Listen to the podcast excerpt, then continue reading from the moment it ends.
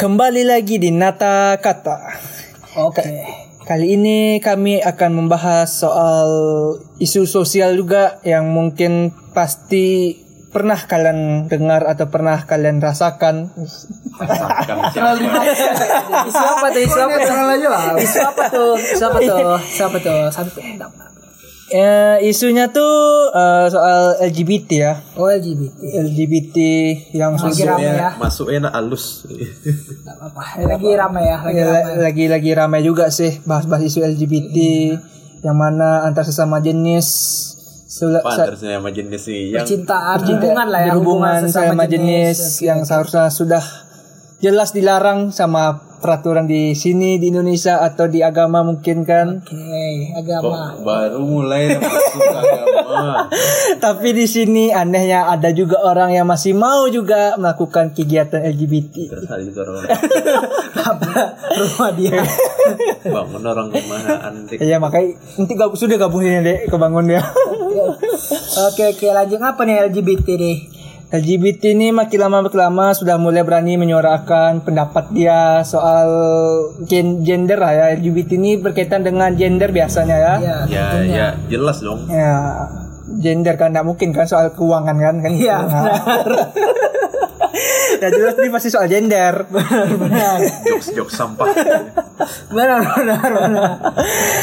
Dan LGBT ini ya, ada sebagian masyarakat yang tidak mempermasalahkan selagi tidak menimbulkan kerugian lain, dan ada yang sebagai masyarakat justru menjadi momok masalah tersebut. Iya, tentunya. Pasti ada positif negatifnya ya. Tentunya.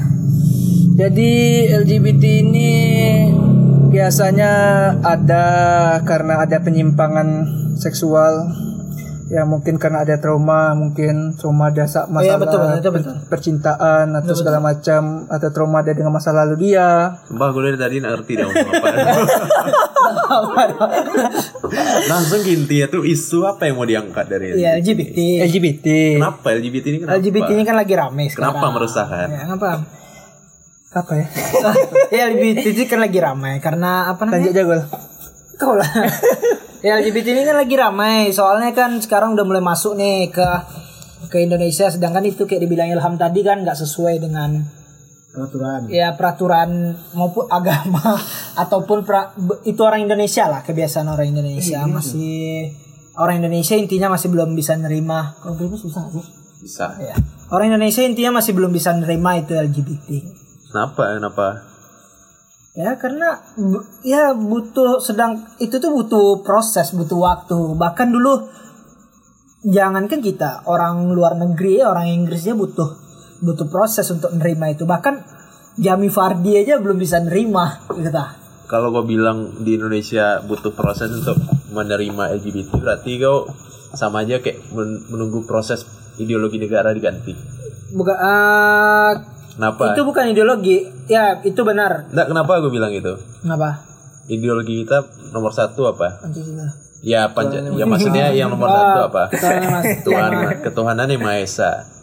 Ya. Pastinya tentang agama. Ya. Berarti Pancasila ini kan sebagai sumber hukum. Ya. Berarti karena sila nomor satu tentang ketuhanan, pastinya ya, hukum Indonesia ini berhubungan erat dengan aturan agama. Iya. Jadi pastinya LGBT ini sampai kapanpun tidak akan diterima selagi Pancasila itu belum berubah. Tapi bukan berarti orang tuh nggak berkoar kan?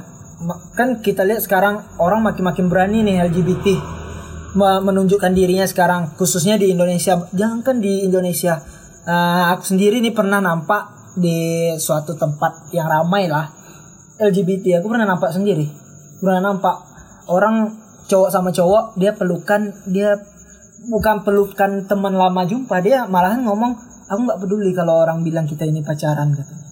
Aku pernah nampak itu. Ya itu orang tuh berarti udah berani go publik kan. Ya gitu. Berarti kan itu baru judge kau aja, belum tentu juga dia LGBT. Ya kita nggak tahu dia ngomong kayak ini gitu ya. Netizen ya bukan berdasarkan ini. Dia udah ngomong kayak gitu. Ya, kecuali dia cuma pelukan. Kalau dia pelukan, aku masih bisa berasumsi oh kawan lama. Aku awalnya dia mikir, oh ini kalau lama udah gak jumpa, apa salahnya pelukan laki-laki sama laki-laki. Cuman dia ngomong, aku gak peduli pikiran orang kalau kita nih pacaran gitu, tentu kita makin meruncing ke sesuatu ya kan. Kalau dia ngomong kayak gitu, aku mikirnya kayak gitu. Ya bukan gebul. Sedangkan kayak sekarang nih gini, dalam agama jelaskan tadi sila yang pertama, kalau apa namanya tuh ketuhanan yang Maha Esa. Sekarang udah banyak nih contohnya kayak YouTuber yang saya nggak sebut namanya lah, kayak dia udah agnostik ya apa, agnostik atau ateis gitu, udah mulai berani kan, iya kan, udah mulai itu. Kita nggak tahu yang terjadi di masa depan, bisa aja kayak LGBT ini benar-benar diterima gitu karena alasannya apa kan, HAM, karena masalahnya kita nggak pernah. Contohnya kayak Inggris lah, kita mungkin Inggris nggak masuk ideologi, kayak Inggris tuh dulu LGBT ini nggak bisa diterima, bahkan harus dibunuh gitu yang LGBT itu.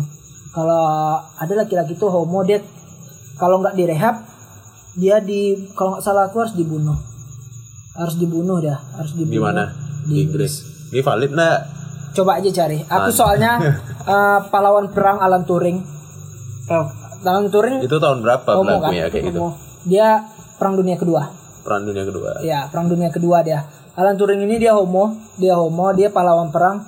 Dia itu dia harus rehab atau dia harus, kalau nggak salah aku dibunuh, aku lupa nih pilihan keduanya. Pokoknya harus rehab, pokoknya dia tuh nggak berani lah dia tuh bilang dia tuh homoseksual. Ini masih kalau nggak salah ya, masih ragu-ragu juga. Jadi ya, ini kalian cari aja validasinya ya. Coba dicari tahu ya, lagi. Ini masih ragu-ragu, mana tahu itu. Iya. Nggak tahu salah kan? Iya, nggak tahu salah. Mana tahu salah gitu. Ya jadi kita nggak tahu kan, mana tahu 100 tahun lagi Indonesia bisa nerima LGBT kan? Ya berarti dalam 100 tahun tuh Pancasila sila nomor satunya udah nggak ketuhanan yang Maha Esa. Bisa aja Pancasila tuh hanya simbolik lagi, maksudnya orang udah nggak mengitukan Pancasila, kita nggak tahu kan di 100 tahun lagi. Ini opini aku aja, mana tahu itu karena ya kalau kita patuh sama Pancasila tuh orang nggak akan ada korupsi, nggak akan ada kejahatan kan, berkaitan erat sama agama ya kan. Nah itu juga yang ini kan soal hukum. Kalau korupsi itu tetap ada hukumnya gitu, tetap ada hukumnya, tapi penindakannya nggak sesuai hukum. Kalau mungkin akan dibikin undang-undang soal LGBT. Nah kalau LGBT kan aturannya. Tapi ada yang unik soalnya. Betul. Kan ada apa namanya yang project baru ini, e-KTP buat transgender dan transpuan. Oh apa nih, aku nggak tahu lah. Sekarang apa udah ada gitu, coba ya. e-KTP itu dia transgender. Jadi Dukcapil beri e-KTP untuk transgender dan transpuan. Oh. Jadi transgender dan transpuan ini kan sebelumnya pakai maharannya di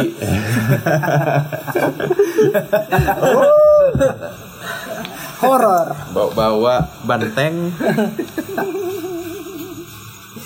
Nah, aku di mana? Dia masuk di mana? Aku di mana? Kok gelap? Ini efek jodi berat mata apa nih? Udah mulai. Transpuannya apa? Transgender kan? Transpuan orang yang beralih dari satu kelamin ke kelamin lain kan? Transpuan tuh laki-laki kayak perempuan. Ya, laki-laki kayak perempuan, kayak waria lah transpuan. Oh iya benar. Mungkin.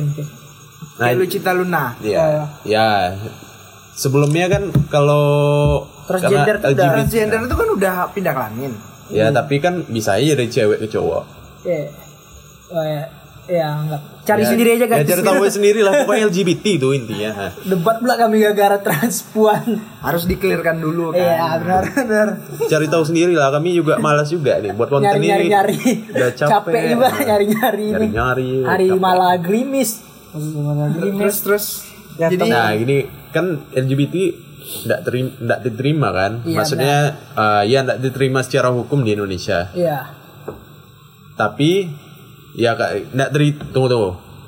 LGBT enggak diterima secara hukum di Indonesia. Benar. Karena enggak sesuai dengan nilai-nilai Pancasila, ya kan? Iya kan? Iya. Sekarang malah dikeluarkan KTP untuk transgender dan transpuan. Jadi apakah sekarang didukung gitu ya? Bukan, udah melenceng dari nilai-nilai Pancasila sekarang. Harusnya apakah udah bisa dibilang melenceng dari nilai-nilai Pancasila gitu? Dengan terbitnya kartu itu tuh, KTP. Seharusnya iyalah enggak? Ya itu, makanya berarti kan secara nggak langsung mereka mendukung kan? Nah, mendukung gitu berarti ya ini di luar HAM ya, soal HAM ya. Ya di luar aku HAM. Kan seperti podcast sebelumnya tentang child free tadi. Oh, tentang child free tadi. Okay. Kita tuh mendukung hak azazi manusia, kebebasan apapun ya, selagi tidak melanggar aturan-aturan agama. Enggak, aturan-aturan agama. Ya, selagi tidak melanggar aturan-aturan agama. Kan? Kita masih enjoy lah kalau masih orang bisa terima kebebasan, lah ya. Masih bisa terima orang HAM, kebebasan berpendapat apapun lah, kebebasan pilihan itu masih bisa terima sesuai. Benar-benar. Nah, tapi ini kan udah melanggar gitu, melenceng ya. Kok malah didukung ya? Gitu? Ya gimana tuh?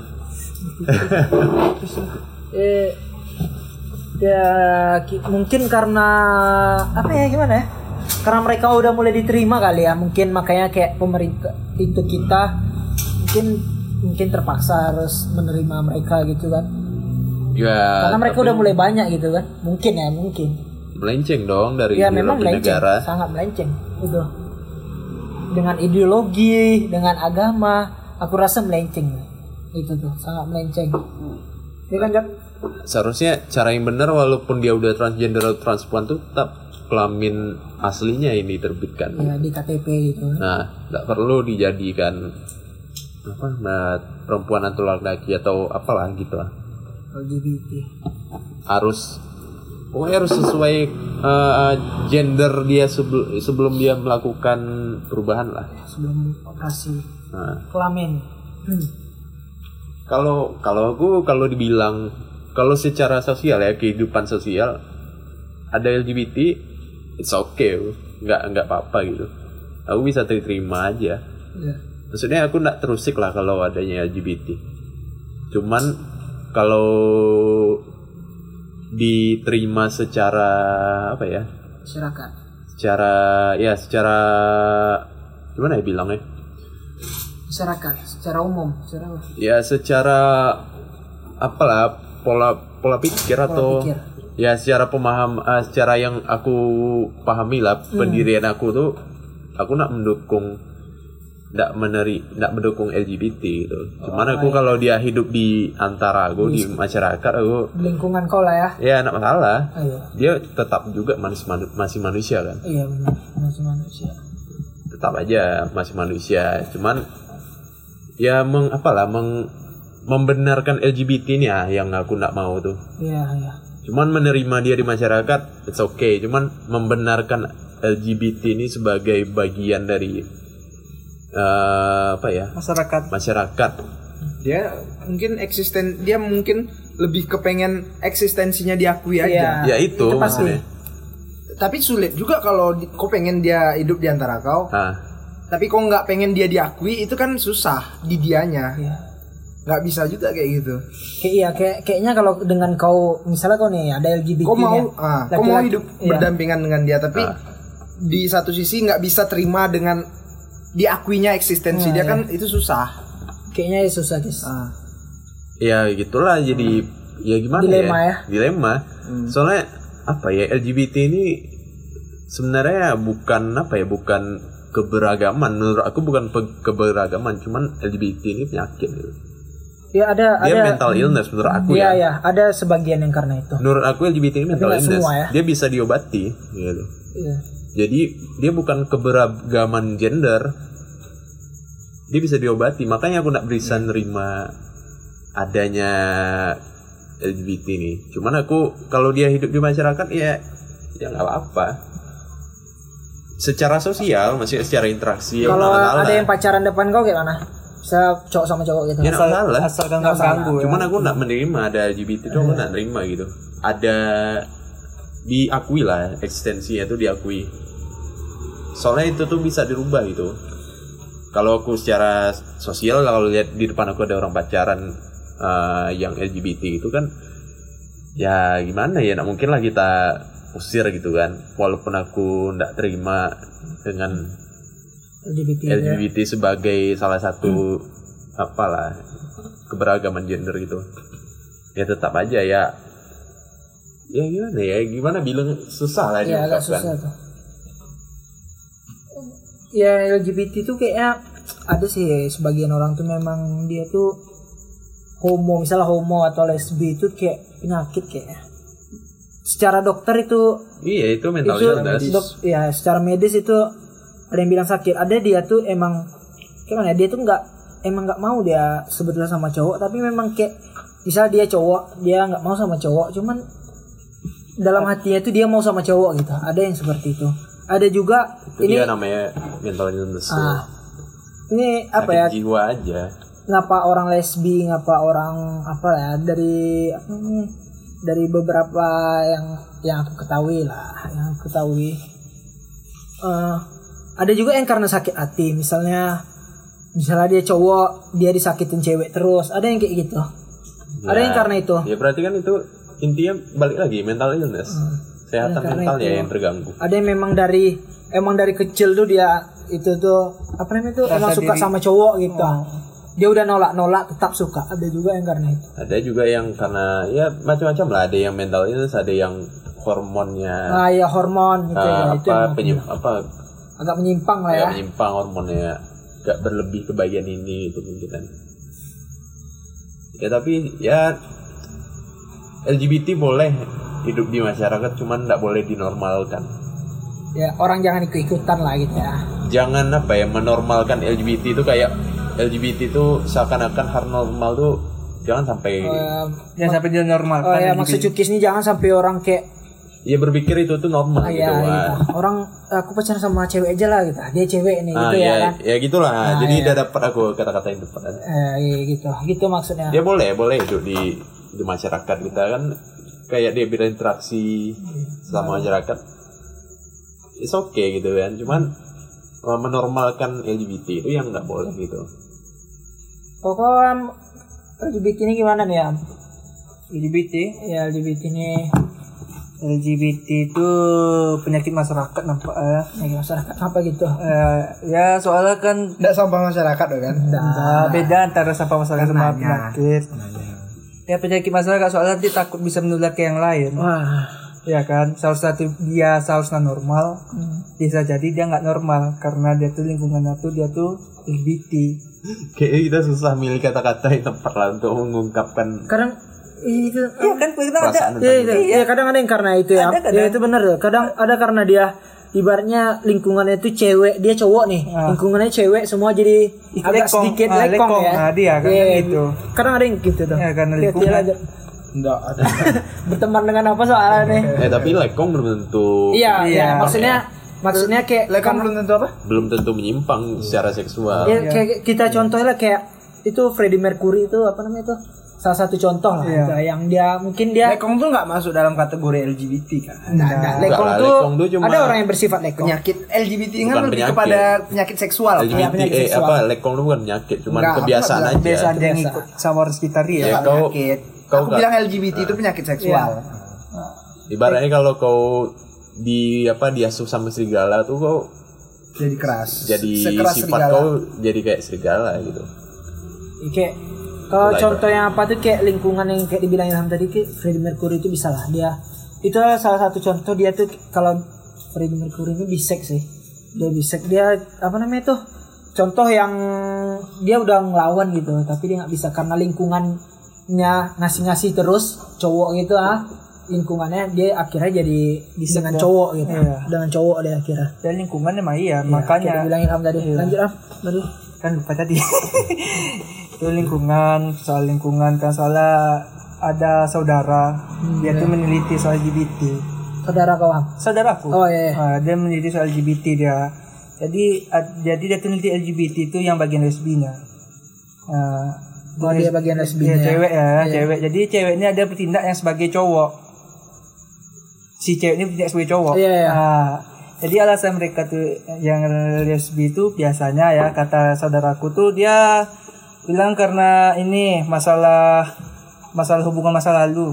Lalu misalnya tuh dia ada kekerasan. Jadi yang cewek yang bertingkah sebagai cowok ini selalu melindungi dia. Itu. Aku banyak juga namanya. Ya kadang bersifat tomboy dia kan. Jadi yang cewek ini akhirnya awalnya dia normal jadi kayak gitu. Terus ada ditambah teman cewek aku. Ya. Dia homo dia. Iya. Awal sama juga itu masalahnya tuh. Masalah lalu apa? Masalah hubungan juga. Dia punya pacar cewek, pacaran 3 tahun. Tuh akhirnya putus. Jadi itu 3 tahun ini enggak. 3 tahun. Enak sama 3 tahun. Oh, ya, morles lah. 3 jauh setahun enggak sampai. 3 tahun dah jadi belok dia, bengkok dia jadinya tuh. Ya jadi suka cowok-cowok dia. Oh, iya. Makanya LGBT itu ya. Tapi kayaknya di antara kita berempat yang paling valid opininya Ilham. Karena dia dari yang pertama tadi podcast kita bahas apa?